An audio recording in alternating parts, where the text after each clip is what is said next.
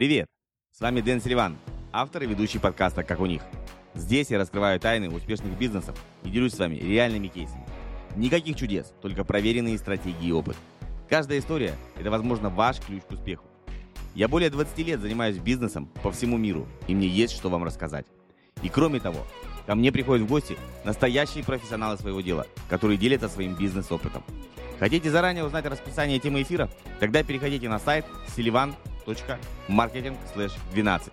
Там же вы сможете задать вопросы гостю перед эфиром и включить уведомления перед трансляцией. А еще вас ждут полезные материалы, которые помогут вам расти и развиваться в мире онлайн-бизнеса. Итак, друзья, давайте начинать. Следующие несколько минут обещают быть насыщенными и вдохновляющими.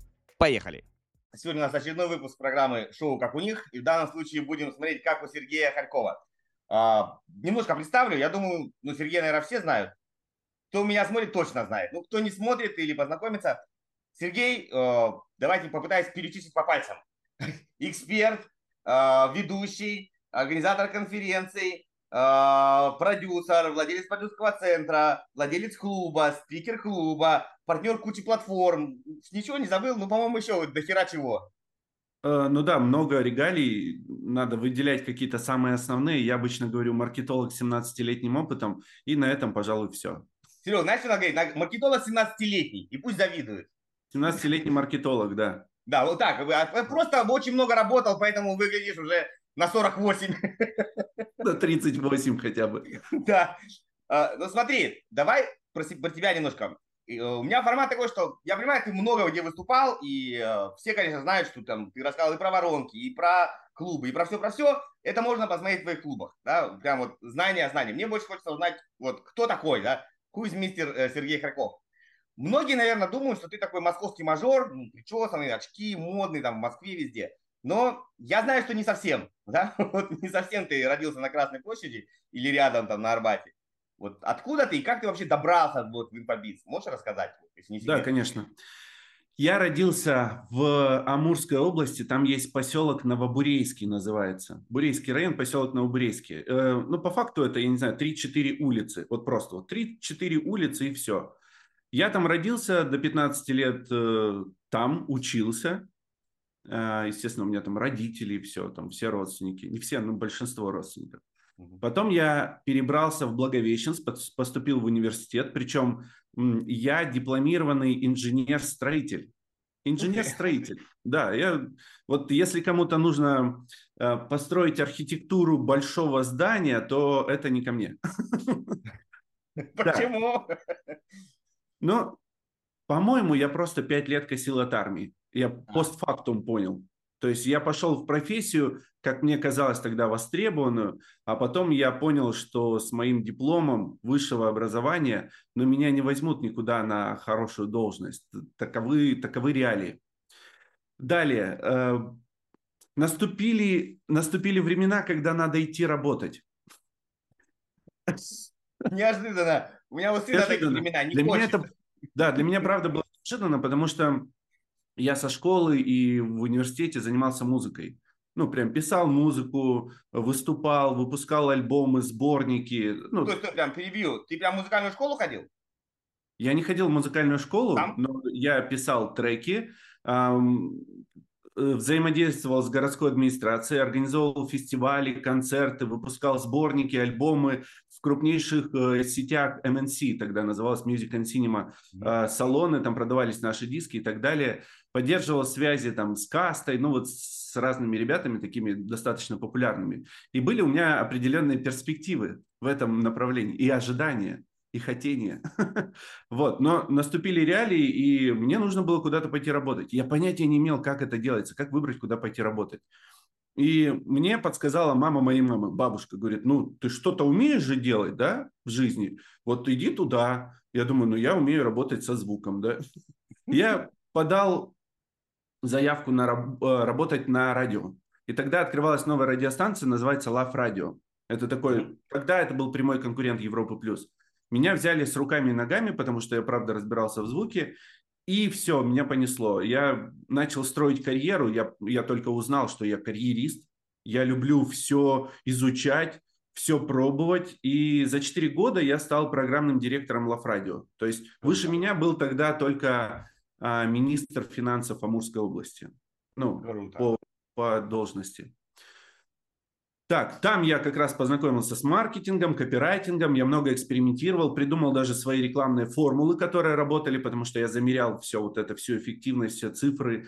Потом только я узнал, что до меня это придумал Дэвид Огилви, эти формулы. Я немножко расстроился, а с другой стороны обрадовался.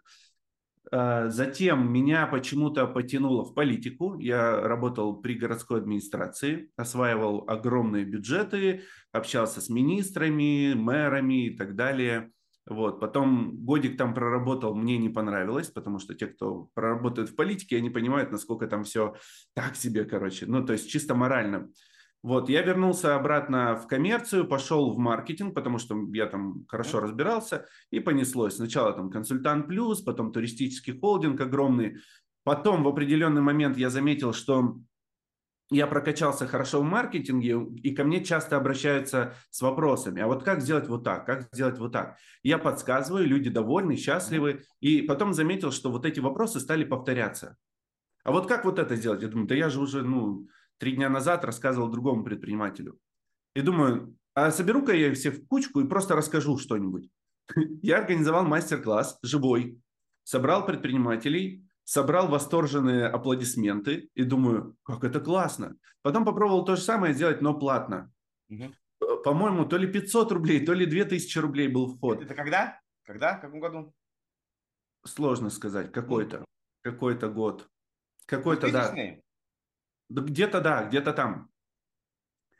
И все, это был мой первый инфобизнес, потому что я делился своим опытом, мне за это платили, и я зарабатывал гораздо больше, чем рабо- работая начальником отдела турхолдинга, начальником отдела маркетинга в турхолдинге. Ну, чтобы было понятно, что такое турхолдинг. Туда входили э, Тест-тур, Натали Турс, Пегас Туристик, магазин горящих путевок, ну и очень много разных офисов. Mm-hmm. Вот. И я подумал в определенный момент, так, вот это у меня получается, а еще я шарю в маркетинге, и мне надо расти. В общем, я, я пожалуй, открою свое маркетинговое агентство. Каждому, да, приходило в голову такое? Да, Наверное. У меня тоже такое Рекламное, маркетинговое. Я открываю, на меня сыпятся очень большие заказы, огромные. Там туроператор HIS, там, ну, короче, большие компании. МТС, Ля Перла, Сбербанк, эм, Витачи, Shell, очень большие такие федеральные, даже международные бренды приходили, мы их продвигали, все здорово, все довольны, а, а я кайфовал от того, что я придумываю какие-то новые штуки, которых еще нет на рынке, и туда внедряю, и это работает. Почему? Ну, потому что, видать, соображаю в маркетинге, смотрю на эти инструменты, как на ингредиенты, и строю свое новое блюдо, вот такое. Потом я организовал консалтинговую компанию развития ДВ, стал членом Российского союза промышленников, предпринимателей и работодателей. А, опять там немножко связано как-то с политикой. Потом открыл туристическое агентство. В общем, заигрался, начал почковать свои бизнесы. В определенный момент консалтинговой компании обращается такой человек, давай я пока его назову Дмитрий, а потом раскрою, кто это. Угу. Обратился некий Дмитрий и говорит, слушай, у меня, э, ты шаришь вроде как бы там в продажах, маркетинге, вот у меня в Гуанчжоу в Китае есть офис, и там так себе продажи. Ты можешь что-то сделать? Я говорю, ну, конечно, за ваши деньги я могу прям настроить работу отдела продаж, внедрить там регламенты, скрипты, обработку возражений, KPI и так далее. И, в общем, он мне платит деньги, командировку, гонорар, я лечу, за две недели навожу там порядок, цифры вырастают, показатели растут, он счастливый, я возвращаюсь в Благовещенск. Он говорит, а можешь то же самое, только в Москве? У меня еще в Москве есть офис. Я, я говорю, ну, конечно. Ты все это время продолжал жить в Благовещенске? Да. Вот все, что ты рассказывал, это все было там? Конечно, да. Офигеть. Да, это все было там. И вот э, я говорю, да, а я в тайне прям мечтаю жить в Москве. Я прям вообще, у меня прям вот Москва, Москва почему-то. Но знаешь почему? Давай я такой э, пометочку сделаю, почему я болел Москвой. Представь себе, что э, есть холодные звонки, и иногда мы использовали в агентстве холодные звонки. И вот, допустим, мы звоним и говорим э, прям руководителю компании – а давайте мы настроим у вас лидогенерацию, сделаем лендинги, настроим трафик, с контекстной рекламы, с директа будут приходить заявки, и все будет вот это приходить, э, и у вас увеличатся продажи. А они слушают, и там, допустим, женщина говорит, Милок, да все здорово, классно говоришь, факс, пожалуйста, почини нам, и мы будем очень рады. А мы такие, факс? У вас есть факс. То есть вот это то, что я говорил, говорил лидогенерация, конверсия, лендосы, трафик.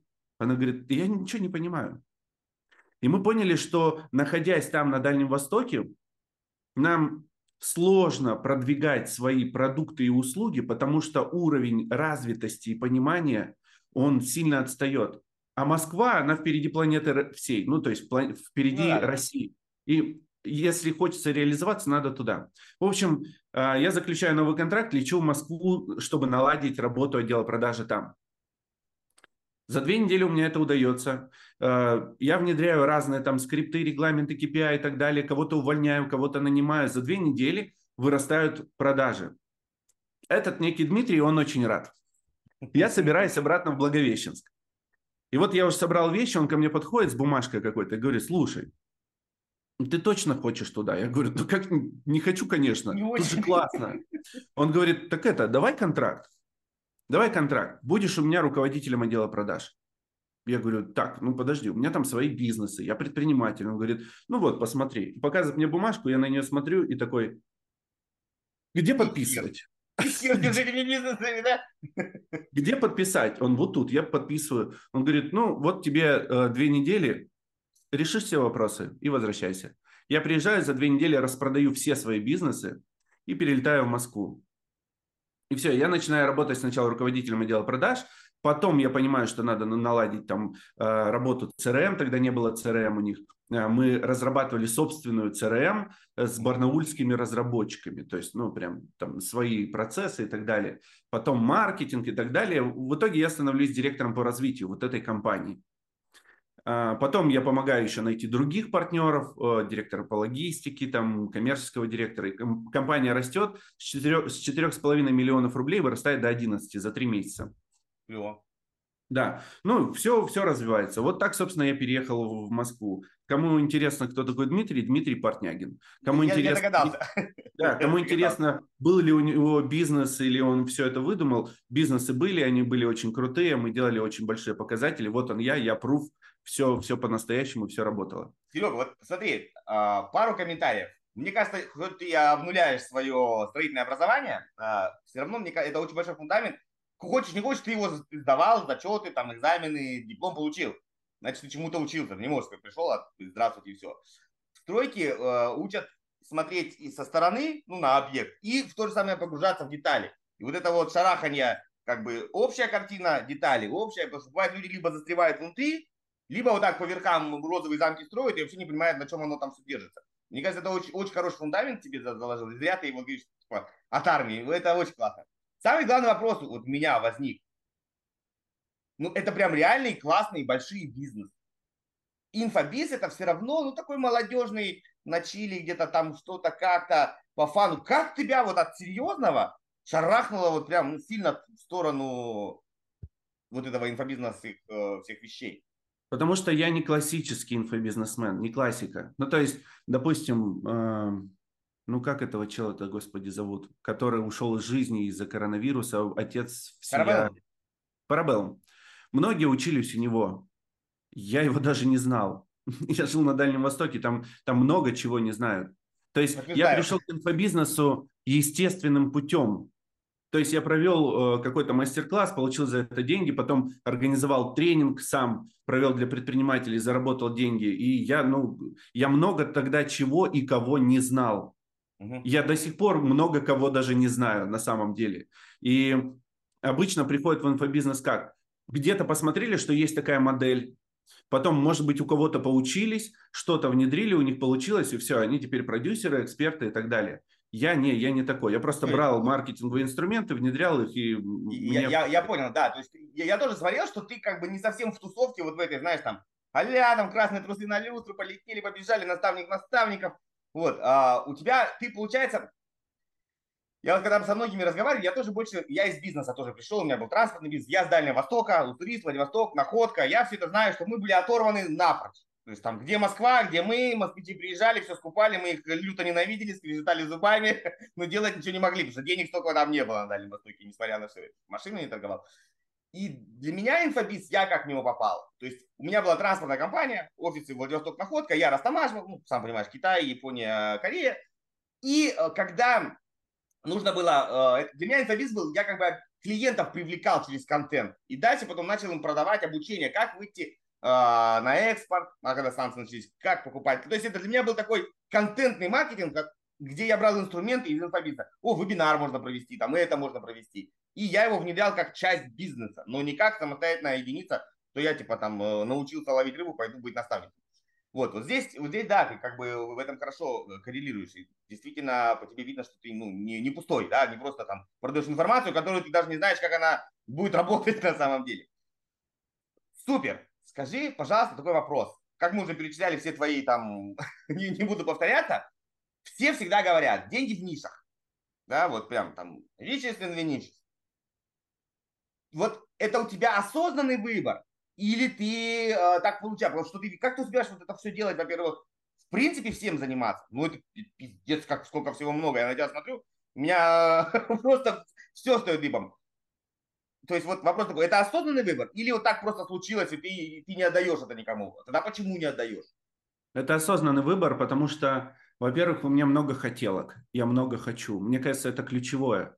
Я хочу, хочу, я хочу коттедж в Барселоне, я хочу на вертолете над Нью-Йорком пролететь. Ни разу не летал. Ты летал, а, а я не летал. Ну вот, короче, я хочу. Я понимаю, что жизнь одна, и надо много чего попробовать. Я, у меня были моменты, когда три месяца ничего не происходит, и когда я вспоминал этот год и вспоминал этот квартал, когда ничего не происходило, мне становилось грустно. Как это ничего не происходит? Надо очень активно делать что-то и много чего, желательно что-то новое, потому что люди жадные до новизны. Поэтому я много-много чего делаю. Ну и плюс, естественно, у меня есть свои хотелки, а это, естественно, причины моей проактивности. Я делаю, чтобы это мне дало что-то. Помимо опыта и новых навыков, да, каких-то выводов и так далее, это еще дает деньги, естественно. Ну, а почему, зачем это отрицать? У меня есть цели определенные. Вот а что, почему ты не сфокусируешься? Ну, у тебя, в принципе, много успешных проектов. Там, конференции, например. Ну, это один нормальный бизнес, какая-нибудь там Юрмала, да, они проводили только Юрмалу и нормально, они грустили. Скучно. Есть а, вот понятно. Скучно. Знаешь, у нас есть э, внутри компании есть определенная проблема. Она такая. Вот я каждый день что-то новое придумаю. То есть то, что видит э, публика, наши все проекты, это, наверное, один процент из того, что придумывается. Потому что мы не успеваем это все реализовывать. Так вот, с горящими глазами я что-то придумаю, мы это упаковываем, создаем, запускаем, дальше мне становится скучно.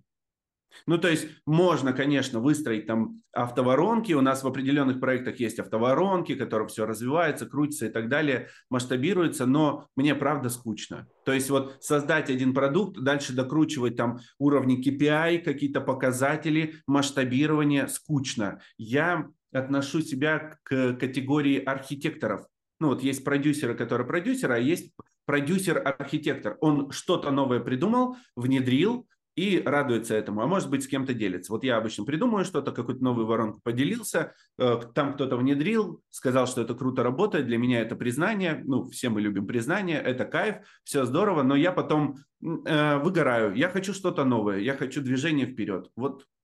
Супер, супер, я прям вот с тобой разговариваю, как, ну, не скажу с зеркалом, но я, меня очень откликается. Я сам такой человек, что мне нравится что-то новое изучать, что-то новое внедрять, делать, потому что я понимаю, что можно делать одно, продавать хлеб, получать много денег, открывать э, там 28 тысяч человеков по всему миру и быть, ну это грустно, да, продавать круассаны одного рецепта, это реально как бы грустно. Я, ты сейчас рассказывал, вспоминая себя, я когда был маленький, были конструкторы, ну еще не лего, но вот такая же смысл собирать. И я долго мог собирать, но когда собрал, дальше играть мне как бы уже, ну, а как с ним играть? Ну, вот оно собрано как бы. Очень крутая метафора, очень. Прям вот, да, я помню. И потом у нас уже постарше был, у нас, э, не знаю, у вас тоже наверное, строили, строили штаб. Мы прям, ну, раньше было проще со стройматериалами, по гаражам, по сараям, где-то там экспроприировал, так скажем, гвоздей взял там каких-нибудь военных, и мы сколотили прям реально двухэтажный такой сарай. Уже нам было лет по 14. Ну и пока мы строили его полгода, было прикольно. А потом сели внутри, ну что делать? Посидели, хорошо. И на этом все, забили, закрыли и ушли. Круто. А, скажи такой вопрос. Немножко такая в практическую тебя русло затащу. Сейчас э, прям бум стал, я смотрю вот этих всяких LMS, чат-бот платформ, и люди, вот я по чатам читаю, люди не знают, за что хвататься. То есть вообще вот какой-то совет, может быть. А, вот есть две категории. Соло предприниматели, ну, там, психолог, например, там, с помощником, не знаю, там, ну, кто угодно, кто, один с помощником. Либо группа, либо индивидуалка. Мы не берем наставники, наставники, нормальные специалисты. И школы. Вот какая-то связка из того, что есть сейчас. То есть, э, вот ты бы что посоветовал? Вот из практики, например, там. Такая платформа для соло-предпринимеров, для индивидуальников, самозанятых. А такая Давай вот немножечко, попробую ответить немножечко шире.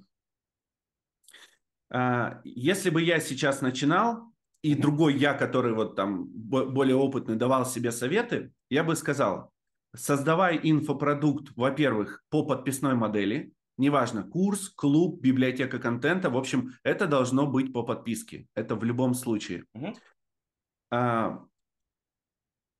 Второе, по поводу выбора там, сервисов, э, у многих хаос, за что хвататься. Здесь, ну, совет один. Выбирай хоть что, делай, делай, делай, делай, спотыкайся, вставай, отряхнись, зайди на второй круг, сделай то же самое с учетом той же ошибки, перешагни ошибку, иди дальше, дальше пойдет результат. Вот после того, как пошел на второй круг, будет уже результат. Дальше идешь опять споткнулся, идешь на третий круг, уже бежишь быстрее, перепрыгиваешь первую ошибку, вторую ошибку и так далее. То есть по факту в любой платформе, допустим, есть платформа WinWinBot, да, платформа чат-ботов, там безграничные возможности. Там можно делать курсы, клубы, инфопродукты, чек-листы, лид-магниты, подписка э, разовая, хоть что. Вот, можно. Есть GetCourse, тоже большая махина. Есть Accel, есть BotHelp, есть SaleBot. Э, есть очень много. Да, там э, антитренинги, да. сейчас какой-то там э, гудли, шмудли, там дофига. И люди прям, я читаю, люди все, вот активно приходят, они, куда идти? И там начинается бой технарей, знаешь ли. BMW лучше Мерседеса, сто процентов, и все. Понятно, потому что они заинтересованы. Каждый топит за то, на чем он может заработать. Потому что когда зашел Accel, очень активно зашел, а, появились технари, которые говорили, Accel какашка, GetCourse всея. Ну, то есть это очень круто. Мы говорим, ну, понятно, вы же не знаете Accel, вы зарабатываете на услугах, предоставляя услуги по настройке GetCourse а, вот поэтому вы какашками за- закидываете. Все очень просто. А на самом деле ты выбираешь какую-то платформу, заходишь и все. И особенно если ты новичок, не надо распыляться, тратить огромное время на анализ, что лучше, что хуже. Выбери что-то одно, и там продвигайся. В каждом, в каждом направлении есть свои технари. В каждом можно найти. Все нормально. Не, не, я, и... я тоже думаю, что да. Ты, ты прав, что в принципе для начинающих э, вообще без разницы. Вот вообще без Это как машина, она да, любая довезет. Хоть Конечно. Жигули, хоть э, Ламборджини. Ты пока все равно не, не, не специалист. Да-да-да. Если тебе нужно доехать, выбирай любую. Если ты хочешь ехать с понтом, ну, конечно, это уже другой вопрос. Ну, Но это, вопрос это, да, твоего да. опыта, да. Если у тебя есть опыт, и ты хочешь ехать с понтом, ну, используй этот опыт, выбирай что-то крутое, трать миллионы на упаковку и так далее. А если тебе нужно из точки А в точку Б, выбирай самый короткий маршрут, самые простые э, транспортные средства, все, гони туда, все нормально. Да, сто процентов. Не знаешь еще, вот тут я, ты, ты, ты, я знаю, не владелец ни одной платформы, со многими работаешь, ты в партнерке не совсем паранойя, но вот я как бы поделюсь своим э, наблюдением. Да? А, мы все прекрасно понимаем, что Facebook, любая платформа имеет доступ к данным. Там, они продают в маркетинговых целях или там еще в каких-то целях. Но когда об этом заявляют, я сейчас не буду называть платформы, но когда заявляется об том, об, о том, что у нас есть данные ко всем курсам, и мы точно знаем, что, ну, ты догадываешься, что, что хорошо продается, и мы точно знаем, где какие воронки туда-сюда, я понимаю, что это, это э, факт. Но вот, на мой взгляд, это примерно, знаешь, я там э, районный врач в кожно-венерологическом диспансере и такой говорю, ребята, я вам точно скажу, в каком доме много заболеющих трипером, там лучше квартиру не покупать. Ну, звучит как-то как-то так, да, одно дело знать, другое дело это использовать как маркетинговый рычаг для продажи своих продуктов. Вот ты как к этому относишься? А, однажды мы планировали запустить совместный продукт с GetCourse ом, и когда я переписывался с Михайловым, это основатель платформы, mm-hmm. он говорит, ну, я ему объяснил продукт, да, совместный, как, как я его вижу. Он говорит, все классно, давай, э, дай доступы, короче, нашим сотрудникам к своему GetCourse у, в частности, клубу инфо. Угу. Прикинь, дай доступы, вот, вот тебе электронные ящики, дай доступы, мы там все поизучаем, покопаемся, и потом, ну, уже перейдем к следующему этапу переговоров. Я ему дал, а потом где-то в каком-то диалоге у нас прозвучало от него что-то типа, ну, недословно, но типа, да ты на самом деле мог и не давать. Ну, нет, так это я только хотел спросить тебя, зачем давать, у них и так все есть. Да, но для меня это было важно. То есть это такой процесс бюрократии, формальность, знаешь, вот и так далее, что мы даем, теперь вы легитимно можете смотреть. Хотя он сказал, ну, а вы можете, могли, в принципе, и не давать. И тогда я, кстати, и задумался, думаю, а, а это же капец. То есть представь, они могут чисто гипотетически, они могут найти какого-нибудь лидера рынка, допустим, там какая-нибудь нутрициология или там йога какая-нибудь, да, или там эзотерика, изучить, как они двигаются, найти своего эксперта, повторить лучший опыт и сделать свое.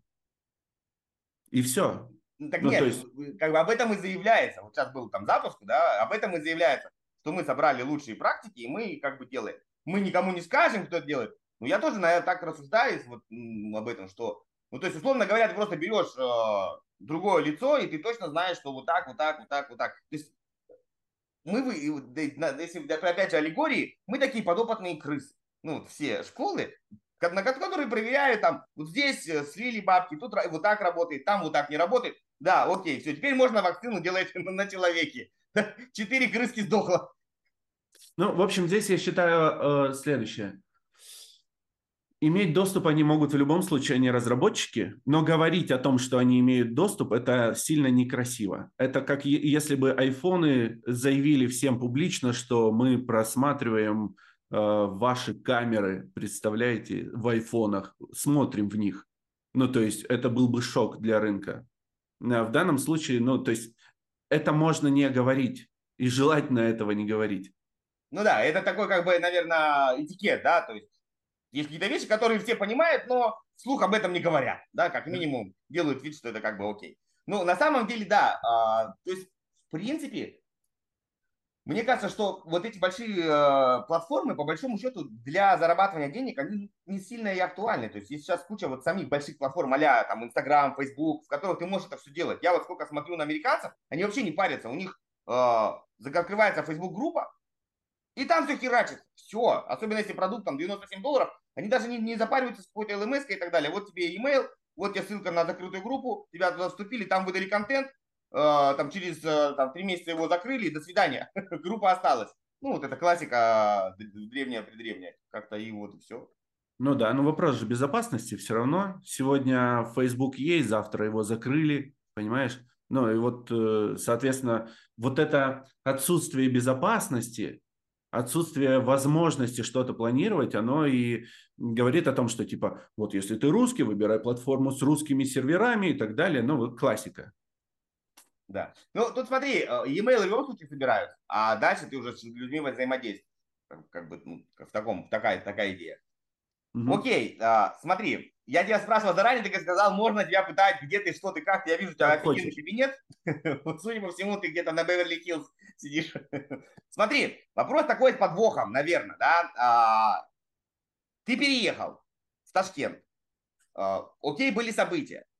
То есть вопрос первый. То, что ты как бы плани, ну, в голове ты рисовал картину, как она может быть, да, ты же ехал, ты же не был там, не жил, не в Ташкенте до этого никак, ну, неважно. И как по факту получилось. И вот сейчас самый главный вопрос, что если бы, например, не было этих событий, ты бы повторил этот путь или Москва и Москва и больше никуда и все и там нормально? Это как бы выгодно то есть сейчас ты как это оцениваешь? Шаг вперед или это просто временное э, как, ожидание для возврата?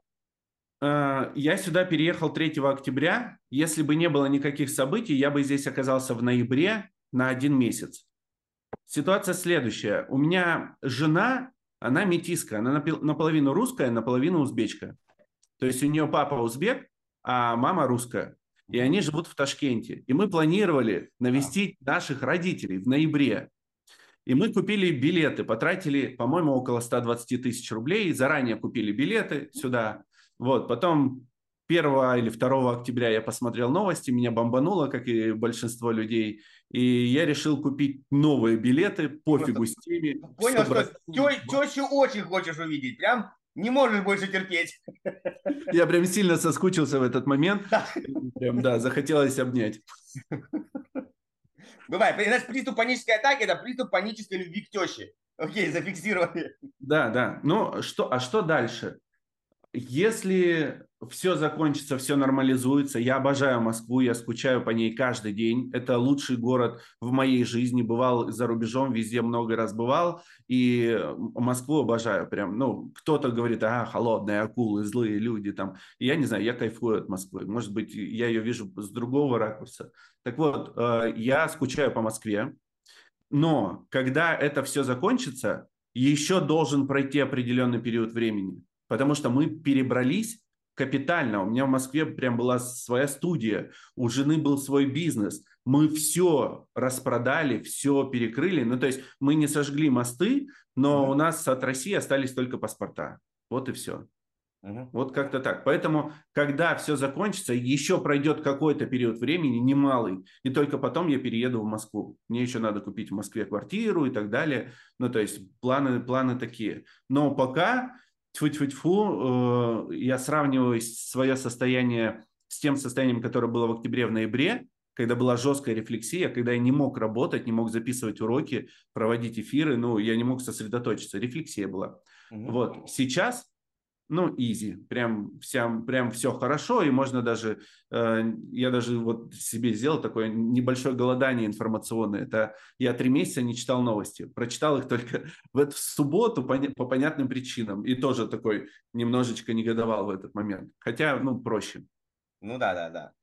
А ты не рассматриваешь, куда дальше двинуться? Ну, не знаю, в восток, запад, там, юг, север. Да, а, смотри, у нас есть определенные планы по покупкам недвижимости, несколько разных объектов недвижимости, и после этого мы хотим попутешествовать по миру. Почему? Потому что, но я почему-то очень, я прикинь, я не был в Испании, но я хочу коттедж в Барселоне. Я не понимаю почему. Вот есть такое, такая хотелка. Хочу там себе построить коттедж, сделать музыкальную студию, музыкальное оборудование, сидеть, писать музыку, продюсировать э, альбомы, треки и все. Вот как. Круто. Меня э, два города тоже впечатлили, это Лондон и Барселона. Вот я только хотел квартиру там и квартиру там. Вот. Ну, еще Рим, но там квартиру не мне просто нравится обстановка в Риме, там так прикольно. Э, дам тебе наколку, может пригодиться. Я тут подписан на одного э, чувака, он американец, и занимается, нашел себе нишу. Короче, э, юридическая компания для цифровых кочевников. То есть для людей, которые вот хотят, как ты, э, шарахаться э, по миру и не привязаны к заводам вот, к земле, он для них там, подбирает страны, налоговые режимы, ну все, чтобы в рамках было красиво, не как у русских бизнесменов. Вот. И э, я даже уже об этом тоже задумался. Короче, есть такой режим в, в, в Италии и Греции. Про Грецию не помню, про Италию точно скажу. Платишь 100 тысяч э, евро в год налогов, с одной стороны, кажется, много. Звук пропал. Пропадает звук. Стой, стой, стой. Так нормально? Да, да, да. Да, да что-то, э, это. Платишь 100 тысяч евро в год налогов. С одной стороны, кажется, это много. Ну, как бы, да, много. Но при этом это фиксированная сумма. Ты можешь зарабатывать миллион долларов, 10 миллионов, 100 миллионов. Все равно ты платишь. И это начинается от миллиона, это, грубо говоря, 10%. Такого даже в России не официально.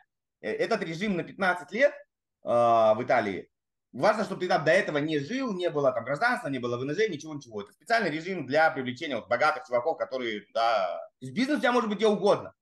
Но ты типа резидентство там, ты платишь фикс, ну как бы абонплату и не грустишь. В принципе, ну как бы звучит неплохо, да, вот, скажем честно. Да, классно. У нас есть ближайшие планы еще здесь, в Узбекистане, раскачать эту всю историю, потому что если Россия от Штатов, ну, по моим наблюдениям, года на 4 отстает вообще в плане там инфобизнеса, mm-hmm. бизнеса, развитости и так далее, то Узбекистан от России лет на 5 отстает, а то и лет на 6. То есть здесь еще не, при, не, не пришла та волна, которая акселератор онлайн-школ Excel. Прикинь? Вот, она еще не пришла. Здесь блогеров единицы они только начинают набирать популярность. Поэтому мы можем здесь состричь э, урожай, и причем у нас есть такие планы, и мы уже двигаемся в этом направлении. Очень много э, разных проектов здесь запускаем. Поэтому, ну, все потихонечку. А вообще, Сереж, скажи по Средней Азии, ты вообще не думал, рынок-то большой, там людей там много живет?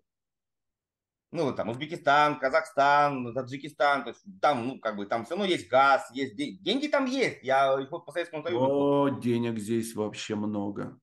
Прям много. Я смотрю на количество электрокаров нового поколения 2023 года. Я смотрю на количество небоскребов. Кто не знал, Узбекистан это не кишлаки. Ну, в частности, Ташкент. Это прям современный с небоскребами город. Это вообще движуха, здесь все бренды. Здесь очень много дорогих ресторанов, ночных клубов. Здесь выступают артисты, диджеи международного уровня ходил на концерт Инны, Инна, румынская певица, uh-huh. помните? Вот, ну, э, э, это капец. Но здесь все очень быстро и сильно развивается. Здесь есть деньги. Здесь есть аудитория, готовая платить и инвестировать. Нет, так вот, может быть, смотри, может быть, как бы это и есть тоже, ты не задумался об этом, что такая некая машина времени, которая тебе ну, дала возможность что-то сделать уже с учетом ошибок, вот как ты сказал, э, раз круг, два круг, три круг. То есть я так понимаю, там, ну, я догадываюсь, что инфобизнес ну, совсем не такой, как э, ни в Штатах, ни в Америке, и, Конечно. и дешевле, и все дешевле. А, то есть, может быть, тебе и посмотреть в эту сторону, сделать там большое... Так, да, да. Я тебе... У, у тебя же тут надо секреты рассказывать. Давай. Короче, я, ну, я же работал директором по маркетингу в акселераторе онлайн-школ. В курсе? Да, вот. И, то есть, я, э, я внедрял вот эти там, ну, вороночки всякие там, всякие вот это вот, ну, доходимости, трафики и так далее. Эм, я тут подумал, а зачем придумывать что-то новое, если есть фраза акселератор онлайн-школ? Осталось только придумать название, это будет не Excel. И мы уже придумали. То есть мы сейчас здесь, в Узбекистане, запускаем акселератор онлайн-школ. И ты прав, ты прям, ну, как бы посмотрел в будущее, то есть это, это уже настоящее. Мы здесь запускаем этот проект, чтобы здесь обучать людей. Все, ну, все классно. Ребят, вот вам старый секрет, есть еще Киргизстан, Казахстан, Узбекистан, Таджикистан, Туркменистан. Ну, слово «стан» берете, а дальше играетесь. Да, да. Нет, действительно, может быть, кто-то с тобой посотрудничает, да, ну, мало ли, если вы начнете резко развиваться, может, там нужны будут кураторы, там, то, все. Тут люди, в принципе, а, и русский, я так понимаю, так или иначе там понятен, да, для людей? Но это второй официальный язык. А, Смотри, вообще. Я захожу, допустим, в супермаркет, тут реклама на русском языке. Я иду в кинотеатр, там нет фильмов на узбекском. Понимаешь, ну, фильмы на русском, ну, тут, в принципе, ты со всеми, вот ты, я не напрягаюсь, я знаю на узбекском за 9 месяцев нахождения здесь, я знаю, ну, слов 5-6 там, типа, здрасте, спасибо, там, приятного аппетита и так далее. Все, мне не нужно его учить, потому что все со мной разговаривают на русском языке. Здесь нет языкового барьера. Ну, то есть это, это малина, потому что я знаю, что определенные релаканты полетели там в Турцию, на Бали, в Грузию, ну, кто куда, Дубай, mm-hmm. да, и там есть определенные ограничения. А, а тут представь, вот э, ты там с Дальнего Востока, да, там, там Уссурийский край, да, представляешь, что вот есть где-то в России узбекский край. Вот как уссурийский, узбекский край. То есть ты туда приезжаешь, а там все то же самое, только, ну, как бы тут спокойно и все. Ну, а люди, да? да, люди те же, но все абсолютно то же самое. Ты, нет ощущения, что ты приехал в другую страну. Это как будто бы узбекский край. Я, я недавно был э, в Казахстане. В принципе, да, ты согласен. С собой соглашусь, что с языком вообще проблем нет. Еда вкусная, а, да, менталитет чуть-чуть другой, но не, не критично, да, это как там черные волосы и белые волосы, вся разница, да, там, ну, не принципиально, да, мы так не отбираем. Так что, ребят, вот вам первый главный секрет, посмотрите на Среднюю Азию, и вы можете не придумывать и не биться локтями вот это вот за каждый рубль э, в таргете, пожалуйста, смотрите. Да, у меня, у меня есть несколько знакомых, которые сейчас находятся здесь. Это лидеры рынка в своих нишах. Они сюда приехали, отказались полностью от трафика на Россию и развернули весь трафик на Узбекистан. И живут, и у них рост, понимаешь? Они собирают здесь урожай. Но э, как это не принято в инфобизнесе, они молчат об этом. Они не распространяются. Понимаешь? В инфобизнесе принято что? Смотрите, я придумал, как сделать там 3,5 миллиона, ничего не делая. Вот смотрите, вот связка вот так делаешь, делаешь, делаешь. Они собирают урожай, но стараются никому не говорить, потому что, ну, это золотая жила. Да, да, да. Я, я наверное, скажу, вот мне кажется, такое впечатление, что тот, кто делает реальный бизнес, он об этом не трендит. Да, кто э, что-то там у него либо случайно получилось, либо вообще он придумал это все. Вот, начинаю с одного сторис, я рассказывал такое впечатление, что у людей, знаешь, два рандомайзера, здесь числа от, от 0 до 10, здесь там от миллиона до 10. Вот это, значит, у нас будут охваты, посты, количество сториз, значит, маленькое число. Здесь сколько он заработал? Тык-тык, вот мой новый пост, да, с одного сторика там 20 миллионов. А кто зарабатывает? А зачем? То есть ты расскажешь, все пойдут туда, и ты все потеряешь. Что, ты идиот, что ли? Ну, молчат. А, согласен, да. Смотри, Сереж, еще такой тебе вопрос конкретно про тебя. У тебя был э, курс про таргет, если я правильно помню, да? Не вру, про таргет, Facebook, ты прямо обучал людей, все, спикером. Я вот тебя смотрю и думаю, как ты все это, ну не будешь, я говорю, как ты смотришь, где ты берешь энергию? Ну, ну, ну ты вообще спишь, я не знаю, там, видишь ли семью когда-нибудь? Ну, для меня это просто загадка. Ой, а, вот вопрос такой к тебе. Курс был классный, я сам не проходил, но я читал отзывы, я смотрел вебинар, мне проходил воронку, ну, и я догадываюсь, что он не может быть хреновый, потому что, ну, ты этим занимаешься, ты же не обучаешься, не знаю, как э, сиськи на себе пластиковые поставить. Он востребован, окей, в России закрыли, но в мире-то он востребован. У тебя механики, которые рабочие. Ты его похоронил или ты его продолжаешь э, продавать на, на мир? И вот сразу в догонку, договорю, если у людей курсы, которые можно продавать, то есть они ВКонтакте, не Яндекс, там, не Мой Мир, можно продавать на другие русскоязычные, либо вообще переводить. Что ты им посоветуешь? Вот твой опыт и что ты посоветуешь? Во-первых, можно и нужно, но есть нюансы. Смотри, есть софт-навыки, а есть хард-навыки. Mm-hmm. Курс про таргетинг – это хард-навыки. Да. А хард-навыки, э, у них есть особенность. Допустим, возьмем таргетинг в Инстаграм. Я обучал, эм, обучал настраивать на инструменте, который называется Ads Manager. Это ну, рекламный кабинет на Facebook. Представь, я когда-то записал, а сейчас через несколько апдейтов изменился интерфейс. И, естественно, если я его сейчас буду продавать, будут вопросы, типа, а вот а где эта кнопочка? И мне придется все переписывать, ну, либо говорить, а кнопочка переехала сюда. Поэтому там, где hard skill ы, там надо постоянно тюнинговать, обновлять и так далее. Вот soft skill ы это круто. Поэтому, если у вас есть курс, записанный soft skill ами, да, там что-нибудь мышление, йога, отношения, здоровье, питание, вот и так далее, заходите, заходите, люди здесь голодные. Только не забывайте, не забывайте писать не рублей, а долларов. Здесь очень люди хорошо понимают доллары. Вот. А в остальном, да, я хочу реанимировать. Сейчас этот курс на паузе. А, недавно у нас какой-то чел проходил, предприниматель, и он живет где-то в Европе предприниматель. И он прошел сам этот курс, чтобы себе настраивать таргетированную рекламу. Он занимается, сейчас скажу, у него производство, а, нет, не производство, а как это, поставка волос. Волосы для салонов красоты, да? Вот, и он там тоже очень крупный игрок, он прошел курс, нормально, ему понравилось, но мне приходилось иногда говорить, что вот здесь, вот в интерфейсе, вот это изменилось. По идее, можно либо кусочек перезаписать, либо я бы перезаписал все. А может быть, даже добавил какой-то summary на узбекском языке. На самом деле это все несложно. Это месяц делов и у тебя новый продукт, с которым ты можешь заходить. Угу. А, вот сразу, может быть, кто не заметил, давайте зафиксируем. Я тоже много это вижу, что это, можно сказать, секрет. не надо писать там в казахских тенге, в сомах и так далее. Ставьте в долларах. Люди в долларах нормально понимают. Для них это как в России там в 90-е годы. Все было в баксах. Вы, наверное, многие не помнят, но в России раньше машины, квартиры, все дорогие вещи продавались в долларах. И это для людей было нормально. Потом только перешло на рубли. Я просто рубль помню по 6. Я помню, да. В 90-х годах москвичи очень часто общались в долларах. Ну, то есть прям просто обычные граждане, там, дай да. им там 10 долларов. Зарплата была в долларах, то есть это было нормально. И вот для э, Средней Азии 100% люди в долларах понимают. Не надо писать на 28 валютах, там, пытаться охватить все, все страны. Э, это сэкономит вам кучу времени, и, например, на сайте и вот этот вот расфокус.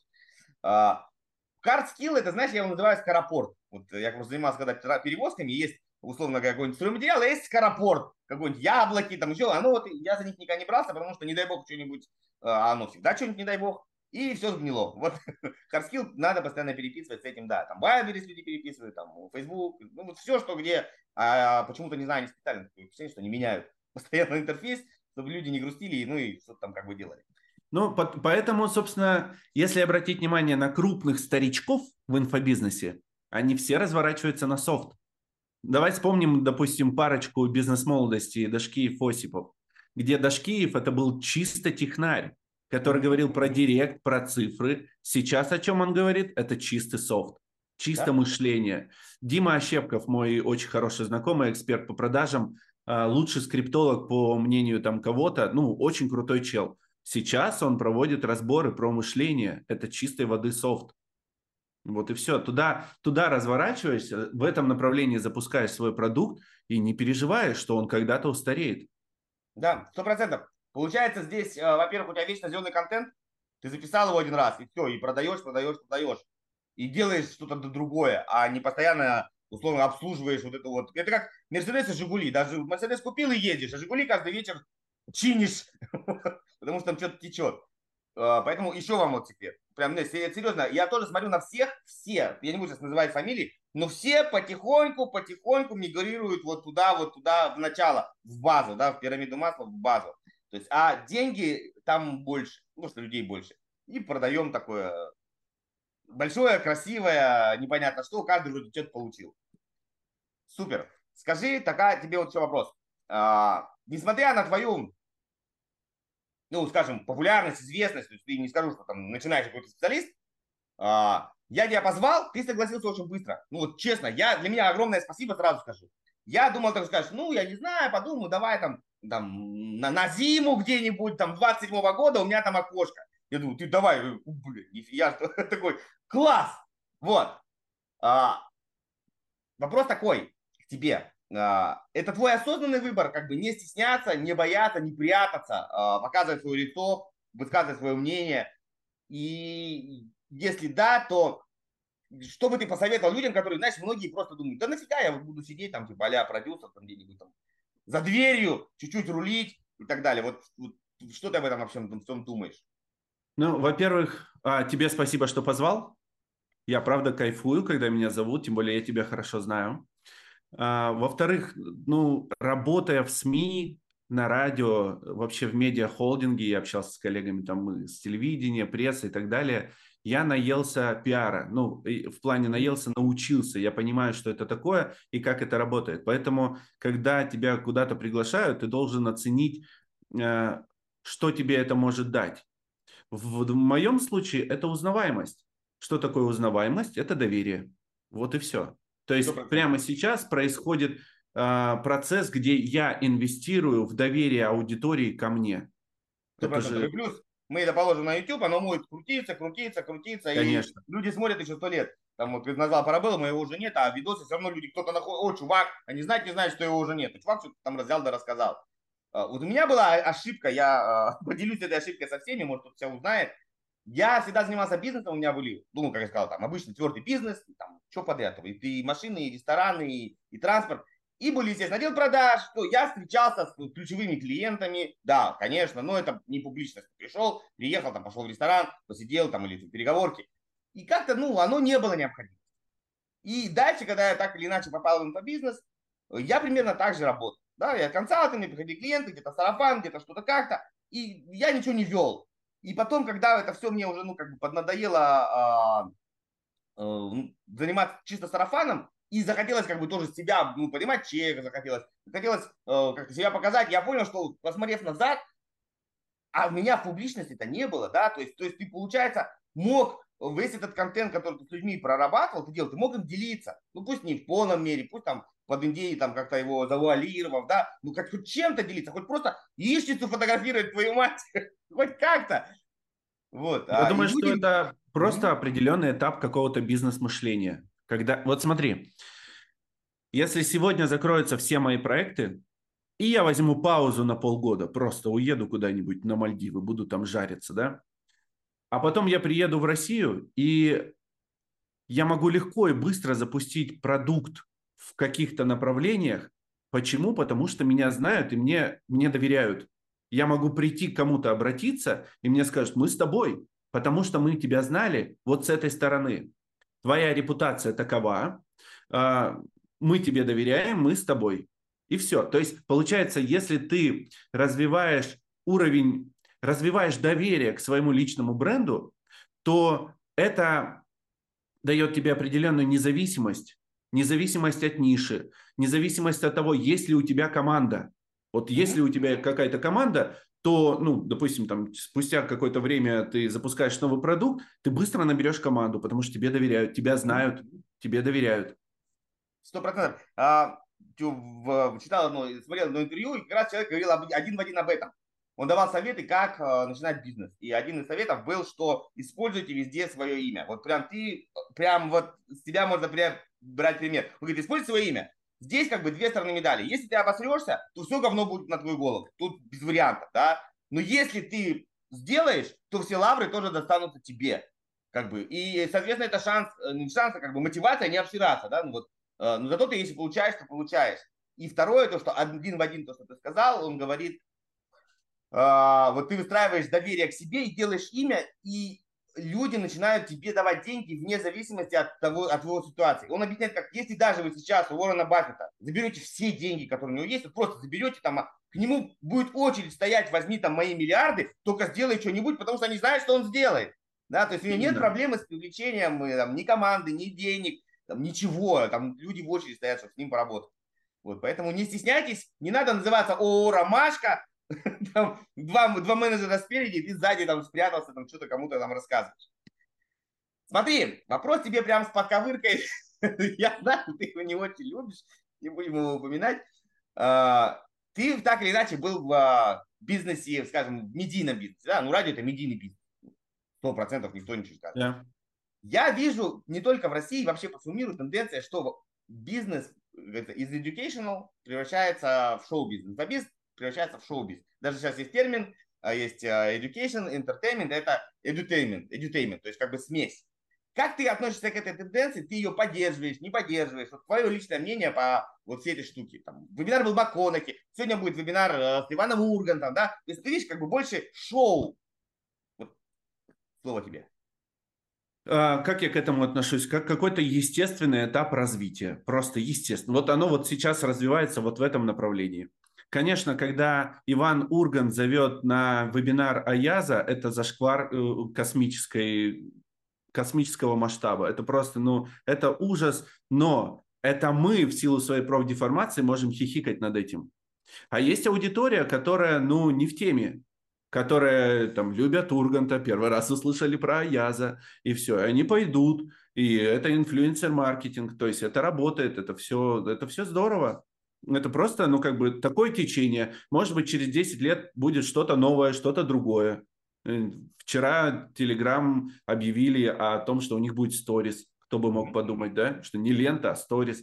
Поэтому, ну, все движется, все развивается. Надо, надо просто уметь адаптироваться. Это, знаешь, как говорят, э, вот самая главная черта любого бизнеса – это гибкость. Mm-hmm. А гибкость – это умение адаптироваться под изменяющиеся условия. Чем больше у тебя развита гибкость, чем более гибкий твой бизнес, чем быстрее ты адаптируешься под изменяющиеся ресурс, э, э, условия, тем, э, тем ну, больше у тебя шансов стать очень прибыльным, очень большим и, возможно, даже лидером рынка. Вот и да. все. Ну, тут смотри, вот то, что ты говорил, что люди уходят в софт-скиллы, то есть если мы не берем не берем заявленное а, обещание и достигаемый результат, то в принципе это все мотивационный коуч. Начиная от Тони Робинса, Аяс, бизнес-молодость. Просто есть часть людей, которым, когда ты возьмешь, закрутишь яйца в тиски, да, то есть там, купи машину в кредит, ну, что бизнес-молодость говорил, там, набери кредитов, ты поймешь, что жопа, и начнешь херачить. Да, кто-то начал херачить, кто-то разорился. Ну, как бы окей, да, но зато кто-то начал, а так бы никто не начал. Да, то есть с такой точки зрения. Как в спорте то же самое. Тебя начинают так гонять, что ну, либо ты будешь чемпионом, либо ты перестанешь заниматься. То есть вот, вот всего. И люди хотят, такое впечатление мне складывается, что люди хотят хотеть. они не хотят учиться. То есть они пришли, зажглись. Я вот смотрел, там 6 часов они вели вебинар, МакКонахи запускали на вот, э, с. Ну там одна мотивация. Там любой может быть любым, будь собой, живи свою жизнь, типа возьми все в свои руки. И людям это заходит, как бы. А вот, вот как ты сказал, да, берем, открываем кабинет Фейсбука, здесь такая кнопка, здесь такая кнопка. Как-то вот это все. Советское воспитание нас приучило жить мотивацией от. От. Ну, кнуты, пендели, вот э, делай, иначе будет плохо. Делай, чтобы не было плохо. Делай, делай. А когда человек в этой парадигме живет, Он привыкает, формируется привычка, и когда у него становится все нормально, ровненько, угу. он перестает развиваться, потому что мотивация к, к чему-то у него отсутствует. Вот те, кто будет смотреть эту запись, вот прямо сейчас задайте себе вопрос, что вы хотите в ближайшее время? И попробуйте без пауз быстро перечислять да, коттедж в Барселоне, на вертолете э, над Нью-Йорком, хочу побывать в Майами, хочу электрокар, э, кроссовер BYD. Ну и вот попробуйте вот сколько вы будете перечислять. Если у вас проблемы с этим, если вы не можете вспомнить или понять, что вы хотите, у вас действительно есть проблемы. А это как раз-таки отсутствие желаний. Без желания мы не можем никуда двигаться. Ну, потому что у нас нет целей, то есть нам, чтобы куда-то двигаться, нам надо направление, цель, куда нам идти. Поэтому я двумя руками за софт. Смотри, ты упомянул, по-моему, бизнес-молодость.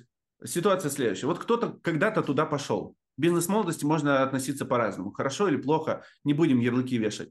Кто-то туда пошел, и там, допустим, говорят, сделай лендосик, запусти трафик. Или договорись там с э, поставщиком, он тебе даст э, хорошие условия, и ты будешь перепродавать все хорошо, но это же hard skill ы. Потому что если человек без soft skill ов пойдет с кем-то договариваться, у него не получится. Mm-hmm. У него нет навыков договариваться. Он стеснительный, у него проблемы с коммуникациями. У него, да, у него тупо нет целей, нет желания.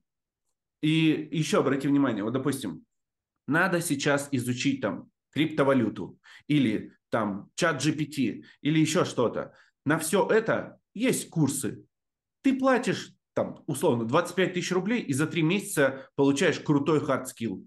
За три месяца реально обучиться и прям э, обладать вот этими навыками. А вот софт скиллы, ну, типа, допустим, не бояться выступать на широкую аудиторию, уметь коммуницировать с незнакомыми людьми, э, уметь соблюдать дисциплину, дисциплину. Ну, допустим, пошел в спортзал, значит, будешь четко ходить, да? Дисциплина, сам себя будешь поднимать с постели.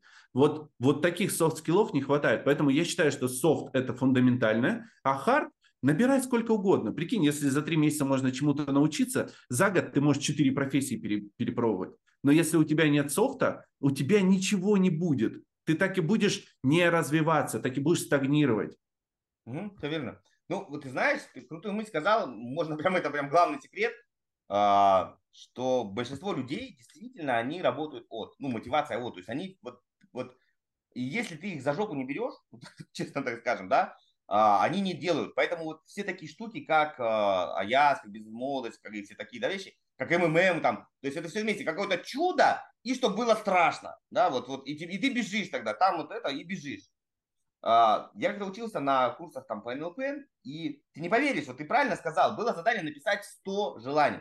И все таки да, типа, что там? Я помню, я сел. Ну, там, понятно, там, условно, новый телефон, туда-сюда, и там через 10 строчек, все, конец. Ты понимаешь, и тебе сказали, не надо загадывать там новую ручку, это не желание, это идиотизм, да? Там, или пойти поесть э, бургер, тоже не желание. Ну, что-то такое серьезное. И большинство людей реально не сделали 100. Вот прям, наверное, процентов 80, 100 не написали, 30, 40, 50 это уже там единицы.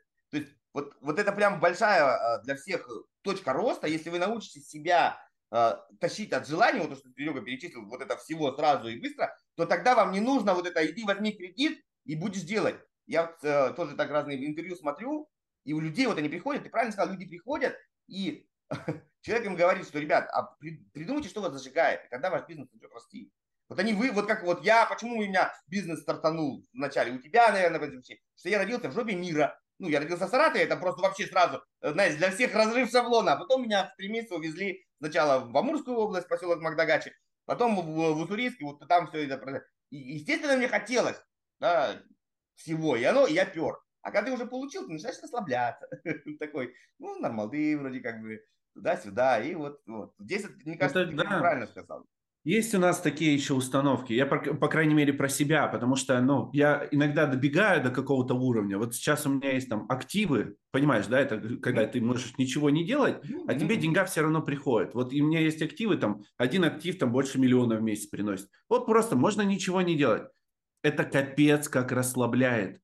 И ты начинаешь деградировать, превращаешься в не того потребителя, который там с жадностью хочет посмотреть все чудеса света, а в того, который хочет в барчик сходить и рульку с пивком навернуть. Классно же. Да, и ты такой становишься вот таким деградирующим потребителем. Хотя вот у меня тоже была история, я как-то матери звоню, говорю, мам, ты же ни разу не была в Таиланде. Она, нет. Давай я тебя отправлю на Пхукет. Просто слетай, отдохни. Клево же. Ну, остров, там классно, море. Она, что-то не знаю. Что? Ты не знаешь? Она говорит, да, не знаю. А знаете почему? Ну, потому что она не была там, и она не понимает, насколько там кайфово. Mm-hmm. То есть она там не была. Э, и как бы я там не говорил, ну, море, песок, там, да, вот это, фрукты и все такое, она такая, я так могу чисто представить. А я там был много раз, очень много раз. И я думаю, как можно туда не хотеть? Поэтому вам нужно постоянно хотеть и колупаться в себе. Но не так, как я однажды там себе заказал Бэху шестую. Ну, я имею в виду такой, хочу BMW X6. Угу. Что-то полгода прошло, а ее нет. А потом я положил руку на сердце и такой, так я же не хочу. Так а нахрена она мне нужна? Вот поэтому она мне не появилась. Не потому что нет денег, а потому что я искренне не хотел. Надо искренне хотеть. Да, вот это прям супер, мне кажется, прям такой инсайт-инсайт. Я, кстати, знаю, какую мы, мы можем по секрету людям сказать. Это компания Продамус. Я, наверное, почти угадал, кто приносит Конечно. большой пассивный доход. Видишь? Да, да. Я готовился, ты заметил. Я не поздно, но я готовился. Ты не дуть, ты не дуть, но ты подготовился. Ну, еще до Дудя далеко, но вот. А, скажи мне такой вот самый базарный вопрос задам. Ты э, недавно писал, что ты делал офлайн конференцию вот для, для реального бизнеса, что кто-то делал офлайн. А, вот чисто для тебя, для тебя конкретно, тебя что больше зажигает, офлайн или онлайн? Ну, вот когда какие-то там движухи ты делаешь. Про конференции именно имею Зажигает, ну, смотри, есть такое понятие, когда дает отдачу, вот когда mm-hmm. после вкусия, удовлетворения и так далее, исключительно офлайн ты видишь горящие глаза, у человека вопрос, он поднимает руку, ты к нему подходишь, можешь пообщаться, ты видишь реакции людей, ты можешь быстро получать обратную связь, развернутую, не ту, которую, если вы со мной согласны, напишите плюсики. А, вот, ну, а если говорить о масштабах, то, конечно же, онлайн. Потому что, ну, когда, допустим, ты в вебинарной комнате онлайн-конференции говоришь, ребята, напишите ваш город, и там видишь какой-нибудь Люксембург, какой-нибудь Лондон, да, э, Петропавловск-Камчатский, вот, ну, сильный, да, вот такой вот разброс. Ты такой, вот, вот это круто, вот это масштаб. Вот как классно, что это не просто типа улица Ленина, 50 лет октября, Комсомольск. Ну, ну ты типа. смотри, как бы ты с одной стороны прав, но люди проводят большие конференции, прям реально здоровенные со всего мира.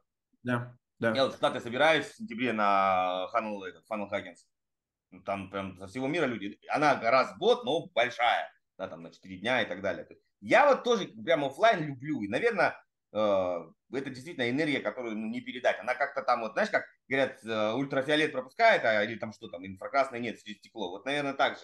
То есть что-то пропускает, а что-то через э, провода еще не передает. Ну, такая... когда-нибудь, когда-нибудь я организую что-то очень большое. И я могу, кстати, сейчас такую мотивационную штуку рассказать. Один кейс Давай. классный. Смотри, а, я организовываю онлайн-конференции. По факту я некий такой ивент-специалист, правильно? Mm-hmm. Организатор, ивент-специалист. Так вот, э, немногие знают, что вот кто-то понимает, что из маркетолога можно стать продюсером. То есть, если ты маркетолог, у тебя больше шансов. А вот из ивент-менеджера тоже можно стать крутым челом. И вот кейс. Есть проект, называется МИИН, Международный институт интегративной нутрициологии. С основателем э, Ната Гончар ее зовут. Так вот, как-то она там брала у меня консультацию платную, короче, вот мы обсуждали, и она по секрету поделилась. Я просто у нее спрашивал э, на этот счет. Говорю, а как так получилось, что ты вот сейчас ты президент Ассоциации нутрициологов, ты лидер рынка в нише нутрициологии, у тебя ежемесячный оборот более 50 миллионов рублей, а это уже круто. Ты вот такая крутая, ты, говорю, ты всегда, ну, как бы, прям изначально шарила в нутрициологии? Она говорит, нет, я была ивенщицей. Ну, просто организатором, ну, организовывала разные там события и так далее. Потом как-то мне поднадоело, а, я решила взять паузу и начала изучать разные направления. И вот э, почему-то увлеклась здоровым питанием, да, правильным питанием, здоровьем, там, диетология, вот это все. Начала этим увлекаться. Потом поняла, что, оказывается, не только мне это интересно, а тут большой спрос. И создала свой первый инфопродукт. Вот как-то так. Сама создала. Потом позвала туда экспертов, настоящих нутрициологов, да, которые прям делились опытом. Хлоп-хлоп, и все. Сегодня она лидер рынка. Она президент Ассоциации нутрициологов. У нее Международный институт интегративной нутрициологии. Лидер рынка. Более 50 мультов в месяц. Понимаете? То есть ивенщики, вот этот навык организации ивента, это прям мощнейший навык, который прям поможет зайти в нишу. Причем в какую? В любую. В любую. Ну, это, это условно такая, назовем, сваха, да? То есть ты умеешь сводить людей вместе, собираешь их, нетворкинг, все дела, и потом ты просто знаешь всех, кого тебе надо знать, да? И вот ты как-то их вместе объединяешь, и ты молодец. Они через тебя коммуницируются и дополняют друг друга, и ты вот владеешь этой картиной и э, с этим заводом, так всем скажем. Да, да, да. Круто, круто. А, я думаю, как бы мы прям обсудили все при все. А вот у меня к тебе пожелание точнее, чтобы ты пожелал другим, да, многие люди, а, знаешь, что я заметил? Я с, с, ну, с многими переписываюсь, и люди, знаешь, а мне нечего рассказать. Вот такая, например, а, а что я расскажу? Я, я неизвестный человек, я обычный, у меня там обычная жизнь, обычный бизнес, как бы, что, зачем? А у меня нет, и самое главное, что уважение, у меня нет миллионных запусков. Я все, я на себе поставил крест. Да? То есть вот как-то мотивация людям, что в каждом человеке есть что рассказать. Это первый шаг, чтобы начать себя, в конце концов, верить и что-то делать. Выйти на публику и что-то рассказать. Что ты пожелаешь людям? Осмелиться и не бояться выступать. А сколько у меня есть времени? Да вот сколько хочешь. Хорошо. Расскажу такую штуку интересную. У нас есть даже сейчас зрители. Давайте нарисуйте перед собой четыре таких вертикальных пробирки. Вертикальных пробирочки. Первую пробирку давайте назовем востребованность. Вторую – общение. Третью назовем признание, а четвертую – деньги. У каждого из нас есть четыре вот этих вот, четыре этих направления, которые мы должны постепенно наполнять. Угу. Ну, нет денег, ну, понятное дело, ты ничего не можешь делать, тебе надо деньги зарабатывать. А у кого-то признание. Э, есть необходимость в общении, есть востребованность. Что такое востребованность? Это когда вы нуждаетесь, чтобы вас нуждались. Типа вот, допустим, к Денису. Денис, Денис, подскажи, пожалуйста, а как вот воронку там? И Денис такой, да, спасибо, что обратился. Да, я тебе сейчас расскажу, это здорово, классно. А когда он в конце говорит спасибо, Денис такой, ва, признание, признание, классно и деньги. Так вот, у каждого человека вот этот уровень в пробирках, он разный изначально. Ну, допустим, кому-то надо много признания. Ну, я такой, вот я такой. Мне надо много признания, а денег, ну, не сильно много, но надо, да. А, общение мне, ну, тоже надо. Вот востребованность, она не сильно у меня развита, как признание. Просто главное себе в этом признаться что ты такой вот, ты любишь вот признание. Потому что, и когда мне, допустим, финансуха говорит, что там, ну, там, куда тебе перевести, на какой счет, там, ну, там, полтора мульта. Я такой, ну, куда-нибудь туда. Ну, и такой, меня ну, как-то сильно не зажигает, да. А когда мне, допустим, женщина пенсионного возраста говорит, что она внедрила те технологии, которые вот я ей посоветовал, и у нее сильно изменилась жизнь к лучшему, и она прям записала видео и так подробно все рассказывает, я расцветаю. Да засуньте себе полтора миллиона куда хотите. Это в этом кайф для меня. Так вот, зачем я рассказал про вот эти четыре столбика, которые вы будете держать в голове? У нас иногда бывает ситуация, когда ты немножечко растерян. Ты не знаешь, за что хвататься, у тебя в голове каша, ты не понимаешь, что делать, в какой очередности, в каком приоритете и так далее. Это говорит о том, что ты находишься в неком таком, ну давайте назовем по, как популярно назовем, да, э, ты в не, э, не в ресурсном состоянии, да. Так вот, чтобы оказаться в ресурсном, ты должен понять, как, какие пробирки у тебя не заполнены и как-то их заполнить. Вот когда они все будут плюс-минус заполнены, у тебя будет состояние готовое покорять новые вершины. У тебя появится четкость в голове, куда двигаться, зачем и как. И когда вот э, говоришь человеку, слушай, вот сейчас тебе надо запустить там, допустим, клуб. Он такой, у меня нет денег на твой курс, я сам. Ну хорошо, сам. И ты говоришь, ну что ты делаешь? Я не знаю. Вроде контент-план надо составить, вроде продумать аудиторию, а тут еще позиционирование, оформить шапку профиля, а тут еще что-то, да? Вот много-много всего, и я не знаю, у меня руки опускаются, слишком много всего надо делать, в итоге я ни хрена не делаю. Тогда ты говоришь, ты вот посмотри, какие у тебя пробирочки не заполненные. Чего не хватает? Может, тебе не хватает общения? Пообщайся, познакомься с людьми, поговори, выйди онлайн, боишься, не выходи онлайн и так далее. Вот, заполни пробирочки. Потому что, опять-таки, у тебя пробирочка с деньгами не заполнена. Ну, какой тебе курс или клуб? У тебя нет денег. Устройся на работу, под колым, не знаю, что-то сделай. Получи себе денежки, которых тебе будет достаточно на жизнь. А потом заходи со своими идеями и экспериментами в этот, жизнь, э, в этот мир. Все, вот такая вот рекомендация. Супер. Супер. Я тебя слушал, ты в одном месте, под... то есть, может, звук подплыл или что, и ты говоришь, Uh, у, у тебя нет четкости в голове. Думаю, что за, что за критерий такой, теткость. Думаю, у меня, наверное, с теткостью все хорошо. Теткость. Вот такой мемчик был. Серега пожелал, чтобы у всех было с теткостью прям огонь. Теткость рулит. Теткость? Какой у тебя коэффициент теткости? Смотрите, ребят, действительно, вот э, я прям очень рад, что все-таки я решила делать такую штуку, общаться с людьми. И мой, моя задача все-таки показать вам, что ты слово что не обязательно быть супер успешным человеком, да, а, вот когда вот это есть фальшивое, о том, что мы говорим, фальшивый успех, что я там делал один, один э, сторис, заработал миллиард, это даже может случилось, случилось так но человек не только этим интересен, но у каждого есть какой-то опыт. Да, и вот как бы Сергея препарировали, очень большую там э, ему сопромат, может быть, заклал в голову э, мысль, что нужно сделать так, чтобы оно не развалилось от пинка здания. И вот поэтому он, смотрите, сколько всего понастроил, и оно не разваливается. Да, и может быть благодаря умел не умению построить, а не просто бла-бла-бла, да, болтать языком, да, как бы как на радио. И вот все вместе, все вместе, оно из этого вырисовывается. Я считаю, что каждый человек интересен. И неважно, там, получил он сейчас деньги или нет, да, он что-то может дать другое. Может быть, действительно, как сказал, у него в пробирке, ему хватает, он же не на улице живет, да, окей, нормально, получает какой-то пассивный доход с крипты там или с, с партнерки или еще с чего-нибудь. А чем-то он может поделиться другим, каким-то интересным. Вот, поэтому не стесняйтесь, приходите. Сережа, огромное спасибо, прям, прям рад. Вот. А еще у Сергея, вы не поверите, день рождения 31 декабря.